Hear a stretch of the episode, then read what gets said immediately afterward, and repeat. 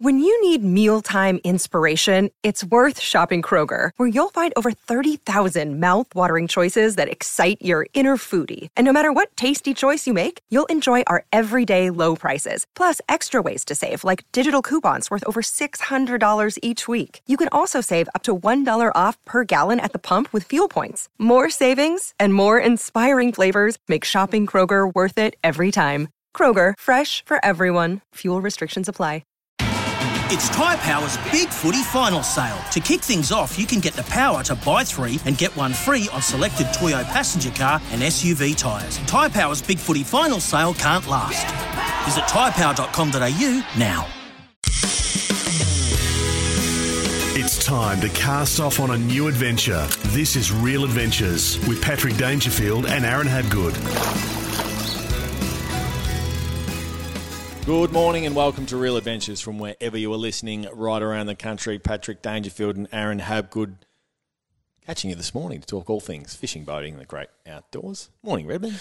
Good morning, Patrick. We've promised over the last few weeks of a of a snapper show, and uh, Today you made the, the big day. call. You made the big call last week and announced it that we'll be doing talking all things snapper, and uh, I think you've got a few other things in front of you that you want to get to first, but don't go anywhere. We'll be talking all things snapper. We will be. Uh, before we get into that, a little bit of uh, 4x4 news.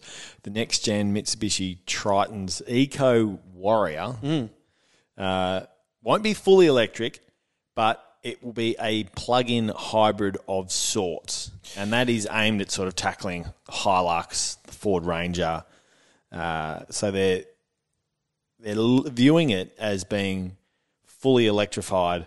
Um, sort of 2030 onwards, but before then, that hybrid sort of setup, which makes sense. And particularly for Australia, like we're seeing so many in so many different places around the world. Like I think it was um, Rolls Royce during the week announced their newest Rolls Royce Spectre, um, and that's their first fully electrified model. And every Rolls Royce from 2030 onwards is going to be electrified. It is different for us here in Australia, though. We just don't have that same infrastructure set up for the, the charging stations, do we? No, because no one uses them. I went down to Safeway the other week near my joint, and I still don't think I've seen anyone park in the electric fuel the places. See, if you get if you like- get one, you've always got a car park. like you, I was just, about to say that you literally can park wherever you want because I think you just need to write like electric car in the back of your car and then use it. As just use it anyway. Oh, I park there all the time. No one parks there, and you can't get a park out there. So I park there. Uh, I yeah, I, I'm you know me and electrification on things. It's going to be interesting to see how it works. I did read a post during the week. It said it's going to be very. It's a bit weird that having a battery, fuel, and ignition all sitting next to each other is a little bit scary.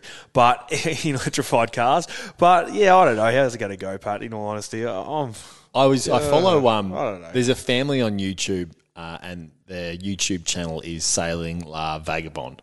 And they've been sailing. They took off like well over a decade ago. They've they've since had kids all whilst sailing around the world. And they What could go wrong? they kids on the water. Good lord! Um, so they they reviewed during the week a an all electric sailboat, the Silent Yeah, right. Fifty Five. It is three and a half million euro or three point four million euro, and Cheap. it's surprisingly quick if the sun's out. It just becomes it just Oh. it, the generator then powers the engines if not, was- which is essentially just a motorboat. I was speaking to a gentleman at the boat show during the week, and he said to me, "We're, we're now going to import these. We're going to get these imported electric jet skis that are coming in, and the government's going to support us in this. We're getting grants, blah blah blah." And I'm thinking to myself, electric jet ski. There's only a few things that can go wrong here. The amount of power that jet skis have off the mark with a pet being With a petrol is frightening. frightening. The second thing you go wrong is, well, that this is in the first thing. You press go on an electric as direct power, you're going to fall off and die anyway because it's going to throw you backwards. And then number two is Actually, you're, could- you're uh, only going to go 20 meters because you're going to be out of battery because they use so much power. I, I, that that is fascinating when it comes Yep. to jet skis and electric power because oh, imagine that! Boom! jet skis are amazing. instant, like- they they fly, but I couldn't imagine what it would be like if it's electrified. and uh, just the amount I'm just picturing holding on like the instant. Like it's instant. There's Yeah. no petrol has to burn. It's, Yes, it's instant. And you, you think about how much pull is in a, in a, in a say a 300 horsepower supercharged bloody Sea-Doo or whatever it is. You think about holding onto that and how much force goes into you to push you back. Well, we saw Oh, the- God. I forget the name of the boat now. This is unprofessional of all, but the hydrogen powered. Uh, I think it was a Mercury. Was it Yamaha? Perhaps at the boat show. You because you were. T- I was joking. He was cleaning the bottom of his boat out. No, no. There's actually there, oh, there was wa- a hydrogen. He, that wasn't, was it? no, no. Not There's the- a hydrogen powered boat there. Oh, was there? I didn't see it. The name of the manufacturer. uh, Iron Man? no, there was a boat. No, I'm not joking you. Iron Boats was the was the Iron Boats was the boat across from us and down. That was Right. Iron Well, Boats. was I'm going to Google. I, am going to Google that while you're going into the next topic there, Patrick. Because uh, Iron Boats. Let's flip No, off. you, you can't because we we've got to be professional on air. So we promised uh, last week's show that we would be talking about the snapper season and from the gear, the times, the tides, and everything in between that would be going through it all. Yep. And, and we are chasing. Uh, we are chatting to. To Paul Flett a little later in the show, and we're really excited about this. Paul's from Stabicraft; he's part of their design team, eleven strong. And if there's a brand that's been um, so uh, proactive around the uh, R and D when it comes to their boats and continued new models. You know, no one reinvents their boats more often than what Stabicraft do. So we're really looking forward to chatting uh, to Paul a little later um, in the show. But to kick things, oh, there you've got it. I do. First time on. Australian waters last week. Australian exclusive, the Iron Boat, and they were at the boat show. Swedish. Yep, Swedish boat. I uh, just found it. Google's great.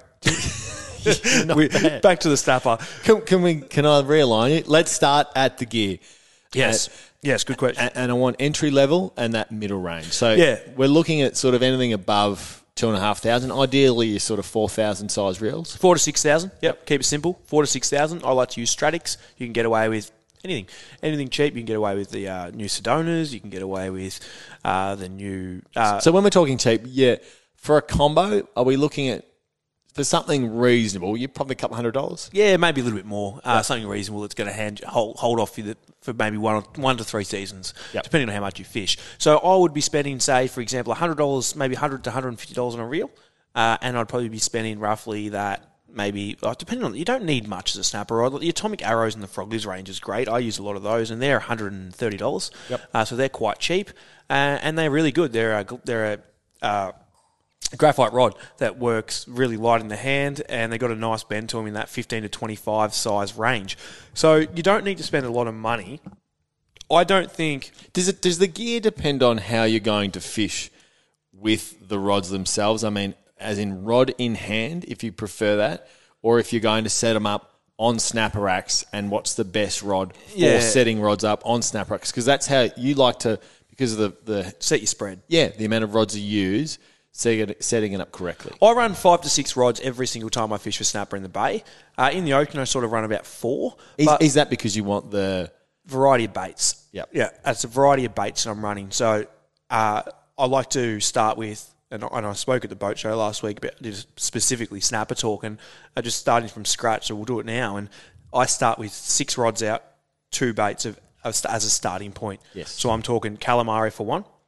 So two baits, two baits as calamari, two for silver whiting, and two for pilchards.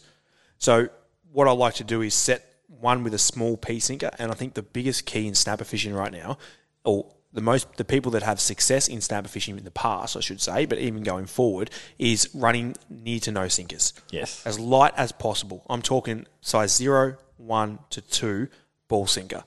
And Are you talking decent size snapper captures or any Yeah. sort of or sort I'm of talking three to sort of three plus kilo, like Yeah. proper snapper fishing, like good fish, five, six, eight. You're not kilo fish. interested in sending something down with half kilo sinker and then catching something that's Well- 20 28 centimeters long. That's right, and not only just that, like it's you will. So how how I set up, like I said, I'll go my six rods out the back, two of each baits. That's my starting point. I would love to put a salmon out at some point, or a trevally fillet, or a yakka. I do like to put them out, but I also like to have tuna fishing's. Oh, it's a craze now. It's massive, and everyone has out r- arms out the side of their boats. And I like to get them away from the snapper rods at the back. And these are still snapper rods, but I just have a normal paternoster rig with a size three sinker on it, Yep. and it has a big squid ring on it. And I just leave it there or a big squid head. And that does catch fish too, but I find it catches more fish in the deeper water. So you're talking sort of that 12 to 20 metres rather than that, say, as an example, 15 and below. So anything above 12, you start to go, all right, I'm going to put one of those bottom rigs out now. So And where's that sitting in the water? on the bottom. Hit the bottom and flip it over. Bouncing. Yep. Leave it on the bottom. Yep. Leave it on the bottom. It does catch fish. But one, the reason going back to my bait spread, what I like like to give you an example with is, say I start with those three traditional baits: your squid, your silver white, and your pilchards. Whichever one's favouring for that time of the year or that day, for instance, I will then favour. So what I mean by that is, And you can get those off fishing reports or Yes. if you're out the Oh, previous week or if mates have been out, put some effort into actually bit of R and R and D around what's working. if you catch say your first three fish on squid, don't put a pilchard on that hook that you just took the squid off. It'd be it'd be stupid. oh, what I'd do is actually take maybe a pilchard off a rod and add it, and add, add one, only have one pilchard out there and run an extra squid rod if you want to catch more fish. Yes. because that's what they're focusing on. And you might have the day where you will get fi- half your fish on silver whiting, half on squid, but none on pilchards. I will literally take the pilchards out of the water and run the ones that are working because they're working. And you Yeah, might, yes, yeah. you might get two fish on pilchards, but they're working better. So you got more of a chance, and I'm putting the odds in my favour. So that's the that's so that's so so far we've covered the rods, the reel, and the spreader baits. Now the important factor that I now this without being too arrogant, I catch a lot of fish, but I fish very efficiently. And what I mean by that is I only, it's a job for me, Pat. So I need to catch fish to make money. And the best way that I like to explain it is I only go fishing when I'm going to catch fish. I put all the odds in my favour. So what it, what are those odds? Yeah. So give you an example right now. If we're, for instance, going, you say to me, "Hey, Aaron, I want to go fishing uh, on Monday. I got the day off. Can we go fishing? I want to catch a snapper." And I will literally say to you, "I'll look at my phone. I'll jump on there. I'll look at the wind. I'll look at what's going on, and I'll say to you, "No, we're not doing it." And you'll go, "Why?" And I'll be like, "Because you know the chances of catching a fish is so low." But the swell's up in the ocean. We've got a beautiful flood tide. On the start of the outgoing tide, the water will clear up. Why don't we do a whiting and a squid? So we're putting the factors and the elements in, on our side. So it might, and, and the reason, I'll give you an example of why I wouldn't have fished on that example I gave you was say it's a light northerly wind in Port Phillip Bay. It's glass calm for a few days. It's a light northerly wind. It's beautiful. The barometer's down. It's, you're on a full moon. It's fishing crap. I'm, I I don't want to go out and hopefully catch one or two fish. Don't get me wrong. I could Yeah. be very lucky. Best chance to get I'm putting it-. Yeah, that's right. And that's where the charter boats are different. They go out every day and they keep fishing. They keep working. And they And it's will, not to say you won't get fish. Hundred percent, but I'm putting everything on my side. So for me, like I said, it's about catching fish. So I know, hold on, am I going to waste my morning and get up at three o'clock in the morning to go catch a snapper today when I can? No, well, maybe I can get up at nine o'clock. I've got a beautiful flood tide with that swell. I'm going to catch whiting, and that's the, that's the same with snapper. So it also comes down to where you're fishing. So I'll get people that live at Mount Martha, for instance, or they might, which is one side of Port Phillip Bay for those that aren't familiar, and they'll say to me, "I'm going out to Mount Martha right now to catch a snapper on the weekend." where should I go? And I'll say to them, oh, look, mate, I wouldn't be going there. Well, no, I live there and that's where I fish. Okay, that's fine. I'm happy for you to go fishing, but the chances you're going to have of catching a fish, instead of going to Mount Martha, it's going to be a beautiful day.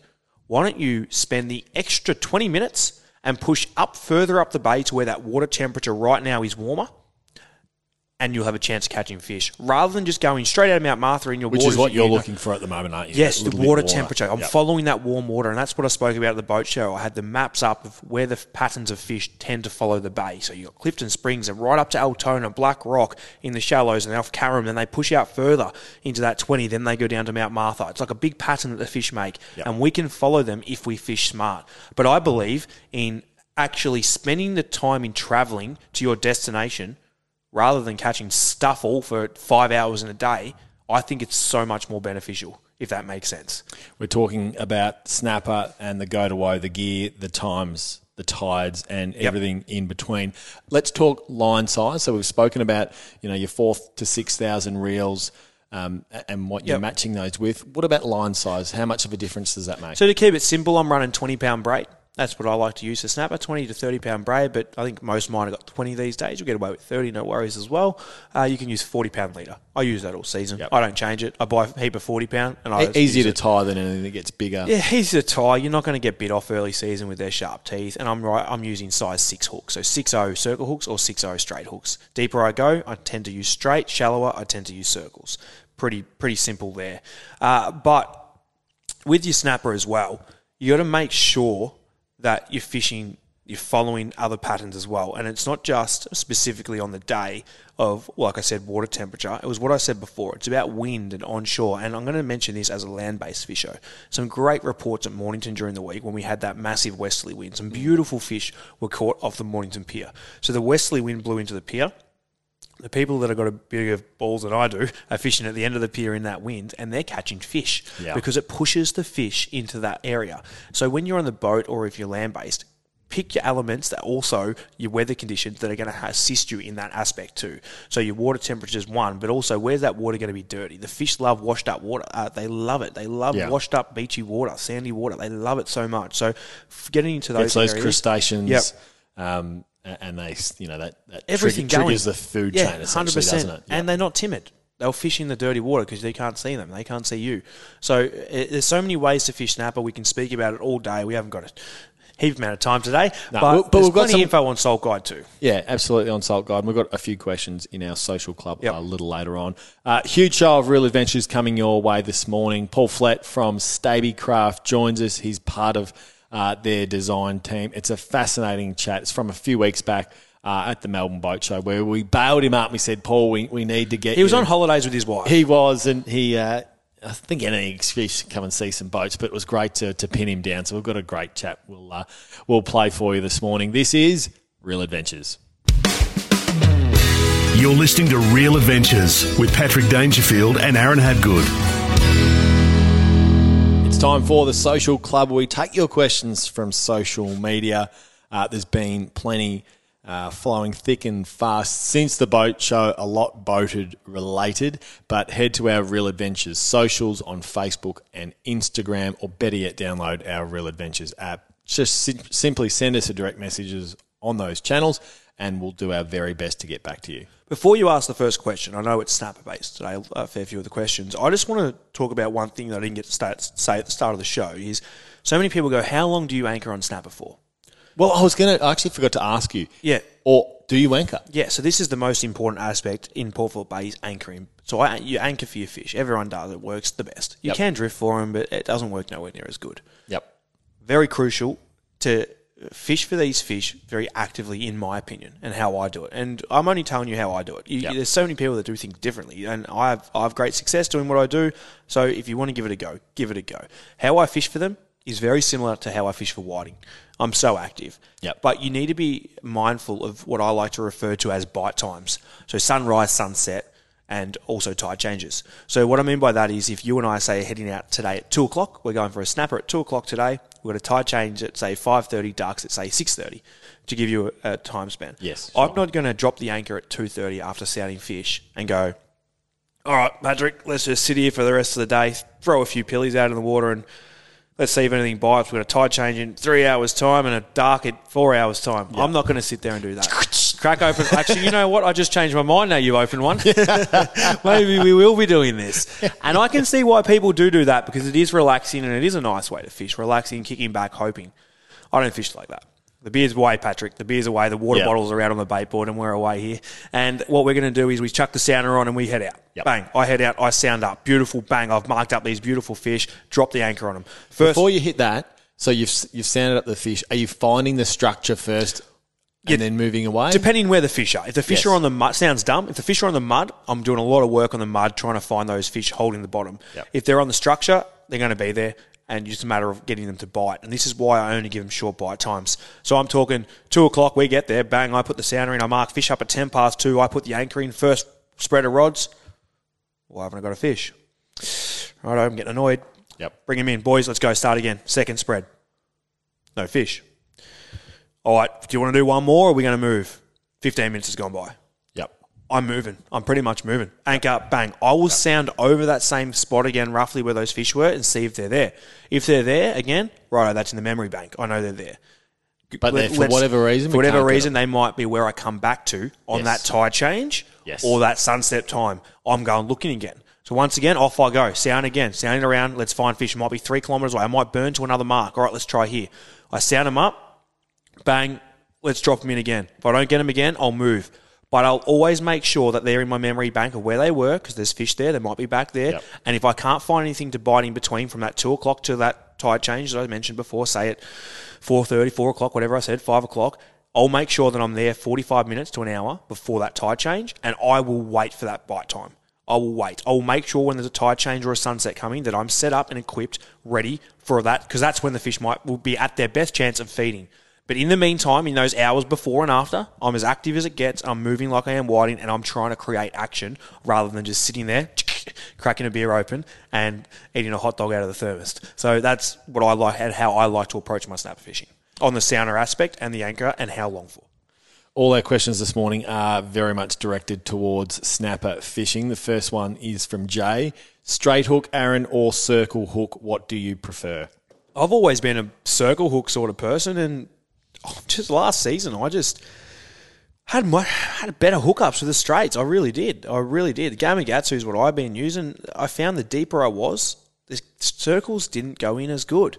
Uh, I don't know why. I got no idea. It was only the first season. This season may be different. But anything under 15 meters, I was running circles. Anything that 15 above, I was I was changing to J's, just straight octopus. Now, the way that you set up your boat, you obviously have the snapper axe out and you important. have the spread of rods set up the way that you do. Now, it's one thing when you've got the circle hooks and the fish will hook themselves, and the idea is to let it run a bit so they hook themselves Yeah. versus striking. Is that different when you're using straight hooks? How do you fish compared to the circles? With the way we fish in Port Phillip with a lot of slack water, slack line, because we're fishing unweighted, so Yeah. you have a lot of water line in the water as it is, and it it gets picked up. And I think it's enough time for the circles to do their thing, and you just lift them up, put a bit of weight into it. Pretty similar. But you're not J's. trying to just No. like this. This is not No. game fishing where Nah. you just And I'm st- I'm just very similar with the J hooks too. I just Yep. I just put the weight, let the drag. You got to remember that just to give you an example, say we run a one and a half kilo drag for snapper on average in Port Phillip Bay. Some might run more, some might run less. One and a half kilo. No matter how hard you pull back on that rod, if you pull harder back than one and a half kilo, your drag's going to come out anyway. Yep. So your drag set to set the hook, whether it's a marlin, which whether it's a barrel, whatever your drag set at, it's to set the hook. So don't think by all means, your, if your rod's screaming off in a rod holder and the fish is on it, and the drag's pulling out, by you ripping your rod back 100 mile an hour and the drag pulling out again hasn't added any it's excess not- pressure. Yeah, all So it's doing is giving you a greater chance of, of losing just fish. dragging the fish back, and Yeah. if it stops running, you could jag it one way and pull that hook out. So there's one and a half kilos of drag pressure is uh, is what you're running at. Maybe two kilo if you're bit like me and want to get him in a hurry. But yeah, that that's the best way I can explain that. This is a good question, this next one, because we get it a lot. Uh, Dean, does fishing at night make any difference, Aaron? When I look through the fishing magazines, the biggest snapper always tend to be caught at night. I gave a great example during the week, and uh, I thought this was a terrific example. You might like this. I uh, had a photo of a full moon that come up in my pre- PowerPoint presentation at the boat show last week or week before, whenever it was, and it was a photo of a full moon. And peop and I said to him, I get along with my missus more than I do the full moon. Me and the full moon don't get along at all. It's you might think I'm going off track here, but I'm not. So the full moon I'll back- is I'll back you in. very hard to fish, and the reason it's hard to fish is to do with tidal factors. And there's a reason that commercial fishers catch a lot of fish uh, during the night on full moons, and that's why people I think think that full moon's is a great time to fish. But the reason that they catch a lot of fish at night is because the tides are better at night. And if you are going to chase a snapper, I would chase them at night time on a full moon because your tides are better and it's your best chance of catching fish. Afternoon into the night. I love sleep. You won't see me out there. I love sleep. I like fishing the other way and fishing the afternoons into dark uh, on the full moon. But that's the reason. So full moon's very hard to fish in the normal hours. I'll call it normal hours, not your silly hours. So make sure that if you are chasing, you want to catch a big snapper overnight. Full moon is your best chance in doing so. And uh, yeah, like I said, if you, if, uh, it's very hard to fish overnight, hard to see. You can get different lights now that actually. I want to do a review in a few weeks, Pat. They go on the back of your boat and they glue. I saw them at, on the North Bank at um, Melbourne Marine. They glare. They're actually on the outside of your boat and they look at your rod tips from below. Ah, So don't nice. shine into the water. Terrific. But fishing at night can be hard. But something like that is good. And I'm going to find the name of it and review it in a few weeks' time. Uh, next one's from GT. Uh, how important is fresh bait for catching snapper? Not that important. They're scavengers. So you spoke about I like- uh, off the top of the show silver whiting. Yep. You love to, f- to get some salmon. You've obviously got squid, pilchards. Yep. Will you use cockles if you're in Stra- South Australia or pippies if you're in Victoria? Like, are you going to that level of? I would you know, be- What are the fish biting? I'd be using fresh bait, but more not so much fresh, just well presented bait. Gotcha. So my squid, for instance, I've been loading up on squid for the snapper season, and I'll I need to catch hundreds of it to get me through the season for the freezer. Mrs. gets angry because she loves eating it, and it's a very Stop very sensitive sensitive sensitive topic in our house. And uh, But there's an irony to that there's a- because you don't enjoy eating snapper, you're using calamari, which you and enjoy. I love eating calamari. what an idiot! Um, I, so when you present your baits, just so those calamari I might have caught eight weeks ago. It's is that relatively you want to call that fresh, or do you catch on the? I don't know. It's up to you what you call fresh. I think it's fresh, but it's well presented. I've but bagged up will. good. I was going to say you will cryovac Yeah, your I, bait. I cryovac certain baits. Yep. So the squid I just bag up. The silver whiting I cryovac. Yep. So the silver whiting I buy them in bulk. I cryovac them. And just look at the bait in the servo. They work well, but the guts will fall out. So mine aren't fresh. They'll be like 10, 12, 15 weeks old by the time I use them. They're not on the day. So it depends what you classify as fresh bait. Like I said, well presented baits. They're looked after. My pilchards, I don't look at them and they're all half orange and etc. and rubbish and crap. I like to get good pillies that I bought in bulk the other day. I spoke about it on a previous show. I bagged them up in kilo bags and they presented present very very well. They fall through the water, but it's not so much present very well like the look, looks of it. It's actually the way you can bait them up. So Yep. it's actually allowing you to bait them up without pulling the soft spots on the bait, etc. So uh, bait's very important. Present presentation, I think, is the biggest aspect of it. That wraps the social club. If you want to join in the conversation, then make sure you send us a direct message on any of our social channels, whether it be Facebook, Instagram, or our Real Adventures app. After the break, we're catching up with Paul Flett from Stabicraft. It's a fascinating chat. We uh, pinned him down at the boat show and was speaking about the development that goes into Stabicraft. They've got a few new uh, updates to their models, which we're not sure whether he was allowed to speak about, but we grilled him and we got some great little juicy details. That's coming up after the break. This is Real Adventures. You're listening to Real Adventures with Patrick Dangerfield and Aaron Habgood. Welcome back to Real Adventures. It's time for All Aboard for Dometic's new drinkware. Brand new colours now available. Now, we are at the Melbourne Boat Show for our guests over the next month, Redmond, and we've just literally poached Paul Flett, who is the design manager and adventure engineer at Stabicraft Marine. Now, it's a bit of a mouthful, Paul, but we've pinched you off the stand. You, you were reticent to come and talk, but thank you for your time this morning. Uh, thanks, Paddy. You certainly collared me. Uh, We didn't give that. him a choice. No. Aaron. No, I like you. I'm actually pretty impressed with your work today, Pat. It's about time you pulled your weight here. Um, you've done well. But the reason that I was super keen to get you on, Paul, because boating for for for so long, um, manufacturing hasn't changed a huge amount in terms of design, but the outlier to that design change has been Stabicraft, where the changes have been um, hugely evident and, and almost yearly for, for plenty of your models, which is certainly different to the vast majority of other manufacturers. Tell us about your role at Stabicraft and, and how you you, um, you joined the company. Yeah, right. Thanks, um, Paddy. Thanks, uh, Aaron, for having me on. Um, yeah, so obviously uh, live in New Zealand in the uh, bottom of the South Island. Uh, originally from Auckland, so I'm uh, actually a city slicker at heart.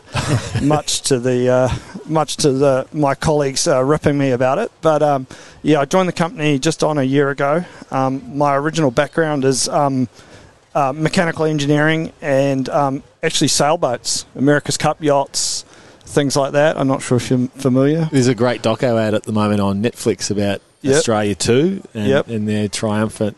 Was that 83? 83. 83, yeah. yeah, in um, in Newport, Rhode Island. Yeah, yeah. Um, I grew up. I was born in '81, and uh, so I'm real familiar with uh, all the yachting.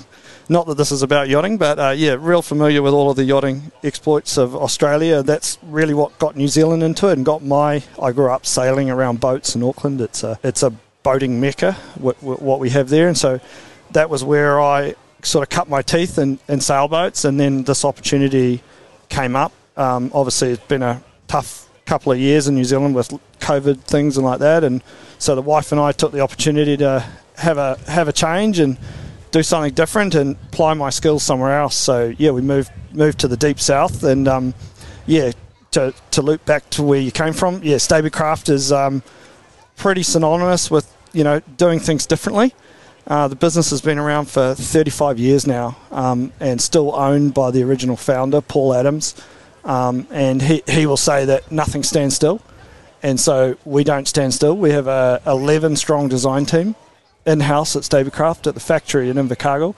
Um, and uh, a total staff on site of around 160 people building boats. So and exporting right around the world. Yeah, we export almost. I think sort of fifty percent goes offshore between Australia, the America, uh, some of the Pacific Islands, and Europe.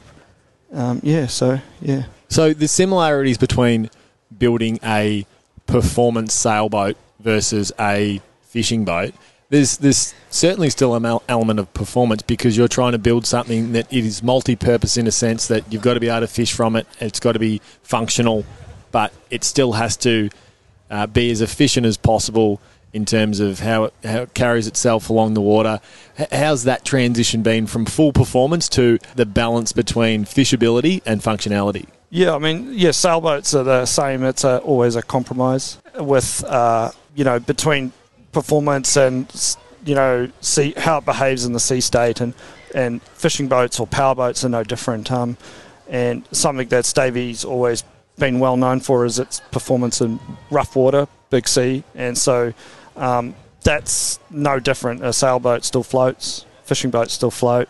We have a, a power from an outboard on a, on our boats, but you know, in a sailboat it's a mast and sails. But essentially, the physics are all the same. Um, we go a little bit faster on power boats, which is nicer, um, and yeah, it, it's not that different. And it's not just me. You know, I'm part part of it I lead a team of 11 and we all have different skill sets in the in our team. You know, some are, come from a design background, some from an engineering background, some from a physics background. So, you know, we've a multi-faceted, multi-talented team that, and everyone contributes to the whole design of the boat. Just while we're on that, what about the element of so there's the construction, um, but then you've got to make it work for fishermen. So how much input does not the average fisherman, but obviously there's some some very familiar boaties um, at Stabicraft that aren't necessarily engineers, but it's this needs to work, and then it's your job to obviously try and facilitate that and, and design a boat that um, that will work with you know the wish wish list of of fishermen um, at Stabicraft. Yeah, uh, that's a great question. Um, we can't make everyone happy, but we try to. Because um, there's no such thing as a perfect boat, but that's, no. that's obviously the aim. You're always trying to build a better mousetrap. We're always trying to make it better. Um, we, yeah, we we're really lucky. Um, we have a, a network of ambassadors that we we work with, like Aaron and the Salt Guide guys, and we've got a couple in New Zealand, a few in New Zealand, and a few in the US, and we find between all of our markets and the different types of fishing that our customers are doing that they all have slightly different demands, and so we we try to make our boats configurable to suit the type of fishing that our customer wants to do. And but the underlying platform of the boat or the hull and the and the pontoon structure is, is there. It's about safety. It's about getting you home. It's about that big sea performance. That's really what it is. And then we can tailor the boat to the fishing type that people are trying to do. Um, yeah. Can, can I ask how much effort and I guess time goes into planning to be ahead of the game? So you need to be ahead. So how far ahead are you guys on your next boat release? So is it like two years? Are you two models already in advance? It's like when people like, talk about iPhones. Like, are we getting yeah, the like iPhone that was built five years ago? That's right. Or, yeah. So how does it work? So like, are you that far ahead? Because I know there's a few. We won't name them too much, but copyright's coming out, Patrick, at the minute, and you're trying to stay ahead of the game, and you're trying to be the best there is, especially in that aluminium range where your market is. How far ahead are you guys in the planning process through your design team to stay ahead of everyone? It's like it's like you've been uh, reading my head. Um, yeah. So uh, without giving it all away, uh, we work on a seven-year cycle for a boat. Yep. Um, so it, it, we say it has a seven-year life cycle. Yep. Um, so from when it goes into production to when it will get a wholesale update that you won't recognise it, other than that it fundamentally does what the old boat does, but improves it, yep. looks better. All those things is a seven-year cycle. Within that seven-year cycle, the boat will get a facelift sort of halfway through that, and that and each year we review how well things are selling, what the feedbacks are from our end users to make sure that our boats are relevant and that we're always progressing it. And then, so if you imagine across our model range, I think we've got sort of 12 sort of models at the moment in production.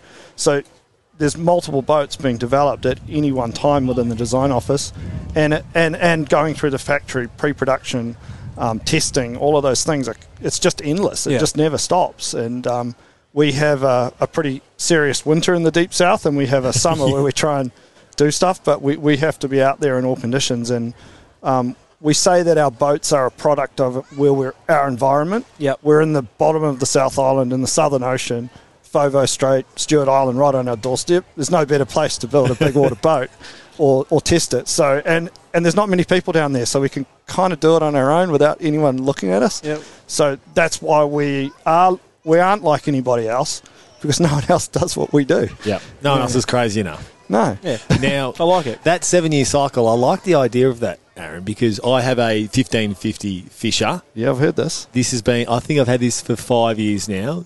So It's been that long. uh, it has been. No. So I love my 50 because I drop it on the beach. It's gone quick. It's bulletproof. Uh, it's a it's a wonderful little boat. Are there updates coming for that you can you can shed light on, or are they still under embargo? Or like when, when you look through the range, like how We've got a few eyes going here to Tony over the side here. We've got, am I allowed to say this? Am I allowed to? Am I not? Just going to create What do we- more work for do- him. I think that's a great thing. Uh, He's what done I- nothing all day today. what I can say is that boat's been nearly in the market for seven years. Yep. Beautiful, Aaron. That- That's all. I'm Um, reading between the lines there. Yeah, you can. Yeah, you, you guys are good at maths, eh, over here in Australia. Um, oh, you're talking to two that probably 4 aren't great. uh, yeah, so it's it's going to get uh, some updates in the um, in the new year, let's say. You've got, Um, him, you've got him stunned here, Patrick. He's he's got he doesn't know. All I needed was a yes that there's going to happy be a few updates. he's happy with the yeah, answer. it's not going to be dramatically different, Yep. but we've taken a lot of feedback from a lot of end users and, and dealers as well. They, they're actually really important to contributing to the development of our product. We have a really strong dealer network that represent our brand, and so we take that on board and we've been working away. Um, yeah, so it's about as much as I can say, I think. Looking at Tony This is great laugh going on here. If only you can see this right now. Um, Shaking yeah, his head. Yeah, I, yeah. No, he's cutting me off. Hey, uh, we really appreciate your time this morning on uh, on Real Adventures, Paul. It's been uh, wonderful to talk to you about the, the research and development that goes into Stabicraft, and uh, we we both know. Aaron having owned one, and I still own one. I, I love my little 1550. It's a terrific boat, so we really appreciate your time. Oh no, you're more than welcome, and um, it's great to meet you guys. And um, yeah, I was I was over here on holiday, so you really you We've really roped him me. in. Yeah, The yeah. missus is standing over there shaking her head. Get out of there! Stop talking boats. So we'll let him go, Patrick. Paul Flat, managing uh, design manager and adventure engineer at Stabicraft Marine. You're listening to Real Adventures with Patrick Dangerfield and Aaron Habgood. Welcome back to Real Adventures. Patrick Dangerfield and Aaron Habgood joining you this morning, as we do each and every week on the show to talk, well, fishing, boating, and the great outdoors. It's time for Red's Tip. It was going to be a review, Patrick, and we spoke about it last week. And I'm sorry it's been downgraded. Seakeeper. Oh, yes. It's been downgraded. It's been downgraded to a tip. But When I it's first been spoke- upgraded in my brain stocks. oh my god, I was absolutely blown away by this thing, and this is not a sponsorship thing. This is no alignment whatsoever. So, I for was- those of you unaware what Seakeeper is, it is essentially a a big box with a gyrosphere inside it. What's a gyrosphere? Well, it's like a We don't know. it's a weighted sphere that counteracts Yeah. the movement of the boat. So when you travel out in the boat, you're at rest, and you know plenty of boats are, are, are tippy at rest. You put a few people to one side, and the boat tilts and moves, etc. Now, what this does is alleviate that, and it's blowing you away. Uh, my example was I was standing up on the upper deck of the on the, on the at the boat show. I was right right up high, looking over the water, and I was watching these people get on. I'm thinking, what are they doing here? And they had about four or five people on this boat on one side, and they were trying to sink it, and they were getting close to getting the edge of this boat over the side, and then they were going as hard as they physically could, getting this thing over. It's leaning, it's rocking. And an old mate just presses some sort of magic button, and this thing just goes boom. And I'm looking at it, and the five blokes are jumping and carrying on and trying to push this thing to the side. And nothing. And it didn't move. Like, and I'm not exaggerating. It didn't move. It did not move in the slightest. And I've just looked at it and gone, how the hell is that possible? Like, how does it work? And I'm blown away. And I, I was actually meaning to go down there to ask them to explain things to me, and I just ran out of time. It was a very busy show for us, and I was honestly blown away. And they Like the magic tricks with the chicken in the balloon. that was more exciting. but no, seriously, if you get seasick or if you don't like the rock of boats, I know it's a lot of money, but if you can afford this, it's around that 30k mark, give or take. Mate, everything in boating, like there's a reason it sta boat stands Yeah. to bring out another thousand, is I- expensive. I- but th- this, Phenomenal, absolutely phenomenal. I, I, I, honest to God, had no idea how this thing works, and I still don't. And it, and it, I was blown away watching these blokes, and they were big boys. And uh, the reason I was watching them, I actually knew the boys that were on it. Like Yeah. that's how I knew them. So Yeah. it wasn't set up. It was a few guys from my, down my way, and I'm looking at them going, "What the freaking hell are those boys doing? Like they're going to sink this thing." And then they didn't. They couldn't. Well, more and more boat bo- boating manufacturers, they're building their boats now so they can accommodate these that sit the Yeah. floor underneath your flooring, um, because people are happy to spend it. Well, if you get seasick, and I think when I, to be honest with you, when I'm out, on, I've done a lot of charters in my in my time, and I've done a lot of stuff on the ocean in my time, and I've had a lot of people offer me a lot of money to take them in when they're sick. I reckon up towards that Yeah, thirty there's thousand nothing dollar wor- mark. yeah, there's there's nothing worse than being seasick. Seasick, so if you get seasick and you're one of those people that go on a charter and offer thirty thousand dollars to take you in because you're dying, you feel like it, uh, it'd be worth an invest a consideration or an inve- to an investment if you are looking at purchasing a boat. Well, feeling sick, this leads me to this week's flying gaff, and I don't like doing this, Redmond. No, you you don't, and I do know what this one is, and. Uh, I don't like doing it. It actually because- takes a lot of the blame off me, so I actually enjoy the fact that you do do this. But you've seen it for your own eyes. Yeah, I was very disappointed in Queenscliff um, and their dry storage facility because I've had my boat there for the past 12 months. And the gaff goes to them this week because so often when bring the boat in, put it in with um, the Fork. Well the fork, but once we put it in, the boat's got the fenders on side to protect the, the side of the boat. But like pretty much every time it's been stored, and sometimes overnight because they've obviously run out of time, so they put it Oh, away. and we get it put in the night before, so we can use it early hours of the morning. but they have not put it in the side the fenders are on. And or only- literally reached over and put the fenders down. Um, and the scuffing that's occurred on the side of my boat, geez, it's pissed me off. Yeah, and I'm with you there. It's seven grand a year, seven and a half grand a year to store a boat there. Yep. It's not that difficult to look after it properly. and not and, and I've not pumping my tires up covering my backside here, but I've taken videos of all this because I, as someone that was using your boat regularly, like I felt guilty because all these marks were coming up on the side, and you can't do these marks by hitting a pier. It's from No. it's from constant. And they do a great Rubbing. job for so many things, but the the guys there, they need to lift their game around how they care for boats, particularly when you spend a huge amount of time uh, and sorry, money, a huge amount of money on storage. It's a bit of a sour note to end the show, but we hope you've enjoyed it. No, it's Um, what the gas for. Well, like it. exactly right. The kill gaff. Now it's, we a, just- it's, a, it's a gaff shot. Now we go catch fish. Exactly. Uh, we'll see you on the water. This has been Real Adventures. Sometimes needing new tyres can catch us by surprise. That's why Tyre Power gives you the power of zip pay and zip money. You can get what you need now, get back on the road safely, and pay for it later. Terms and conditions apply. So visit tyrepower.com.au or call 13 21 91.